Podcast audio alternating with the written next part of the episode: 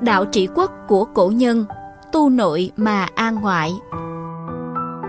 Trong việc trị quốc hay thực hiện một sách lược, để đạt được thành tựu, bậc cao nhân hay minh quân thời xưa đều tuân thủ nguyên tắc tu nội mà an ngoại, khiến lòng dân cùng hướng về. Một đất nước mà từ quan tướng đến thứ dân đều tôn sùng đạo đức, học theo quân chủ thì tự nhiên thiên hạ sẽ thái bình, an ổn, kẻ địch cũng không dám dòm ngó. Một trong những bậc minh quân hiểu thấu đạo lý tu nội mà an ngoại và làm tốt được đạo lý ấy là Ngụy Văn Hầu, quân vương khai quốc của nước Ngụy, một trong bảy nước lớn chủ đạo thời chiến quốc. Sử ký của Tư Mã Thiên viết rằng Ngụy Văn Hầu là vị quân chủ cung kính lễ ngộ người hiền năng, coi người nhân đức là báu vật, nhờ vậy mà vua tôi đồng lòng. Dưới thời Ngụy Văn Hầu, nhân đức đã trở thành phong thái quốc gia, khiến người trong thiên hạ đều ca tụng, cũng khiến nước Tần hùng mạnh không dám xâm phạm.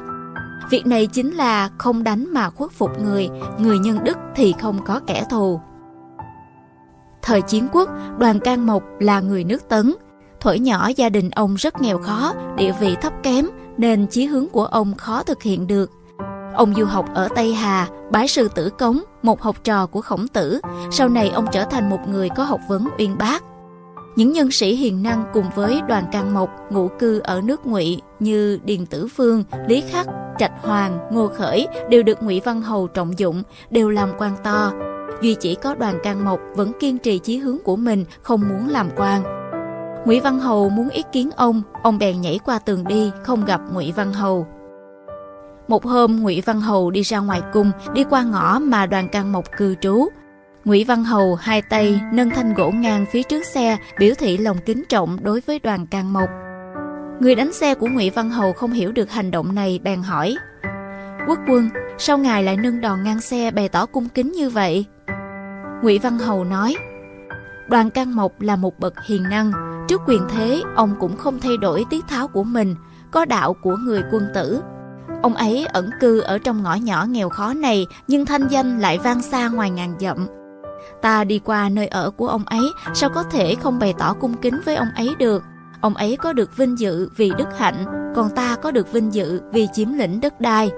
Ông ấy có nhân nghĩa, ta chỉ có của cải. Đất đai không thể sánh với đức hạnh được, của cải không thể sánh với nhân nghĩa được.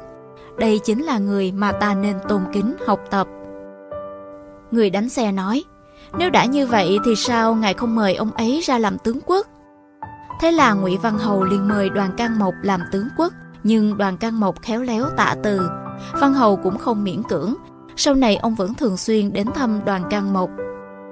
Trong khi đàm đạo với Đoàn Can Mộc, Văn Hầu đều cung kính đứng ở một bên, mệt mỏi vẫn không dám ngồi xuống nghỉ, Đoàn Can Mộc rất cảm động. Hai người cuối cùng trở thành người bạn tâm giao. Ngụy Văn Hầu thường xuyên thỉnh giáo Đoàn Can Mộc. Thấy Đoàn Can Mộc cuộc sống khó khăn, Văn Hầu tặng ông một số tiền và vải, nhưng Đoàn Can Mộc lần nào cũng đều kiên quyết từ chối. Người nước Ngụy nghe nói quốc quân của mình tôn kính, dùng lễ mà đãi ngộ người hiền tài đức độ như thế thì hết thảy đều rất vui mừng. Dân chúng khắp thiên hạ cùng nhau ca tụng rằng quốc quân của chúng ta yêu quý người chính trực, đối với đoàn can mộc lễ ngộ rất cung kính. Quốc quân của chúng ta yêu mến người trung tính đối với đoàn can mộc lễ tiết rất long trọng. Sau đó không lâu, nước Tần muốn đem quân tấn công nước Ngụy, nhưng quan tư mã Đường Thư can gián với quốc quân nước Tần rằng Đoàn Can Mộc là bậc hiền năng, nước Ngụy cung kính lễ ngộ với ông ấy, thiên hạ không ai không biết.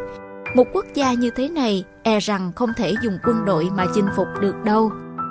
Quốc quân nước Tần thấy lời can gián rất có lý, thế là án binh bất động, không dám thực hiện ý định của mình nữa. Câu chuyện lịch sử này là bài học vô cùng quý giá đối với việc trị quốc, không chỉ thời xưa mà cả thời nay.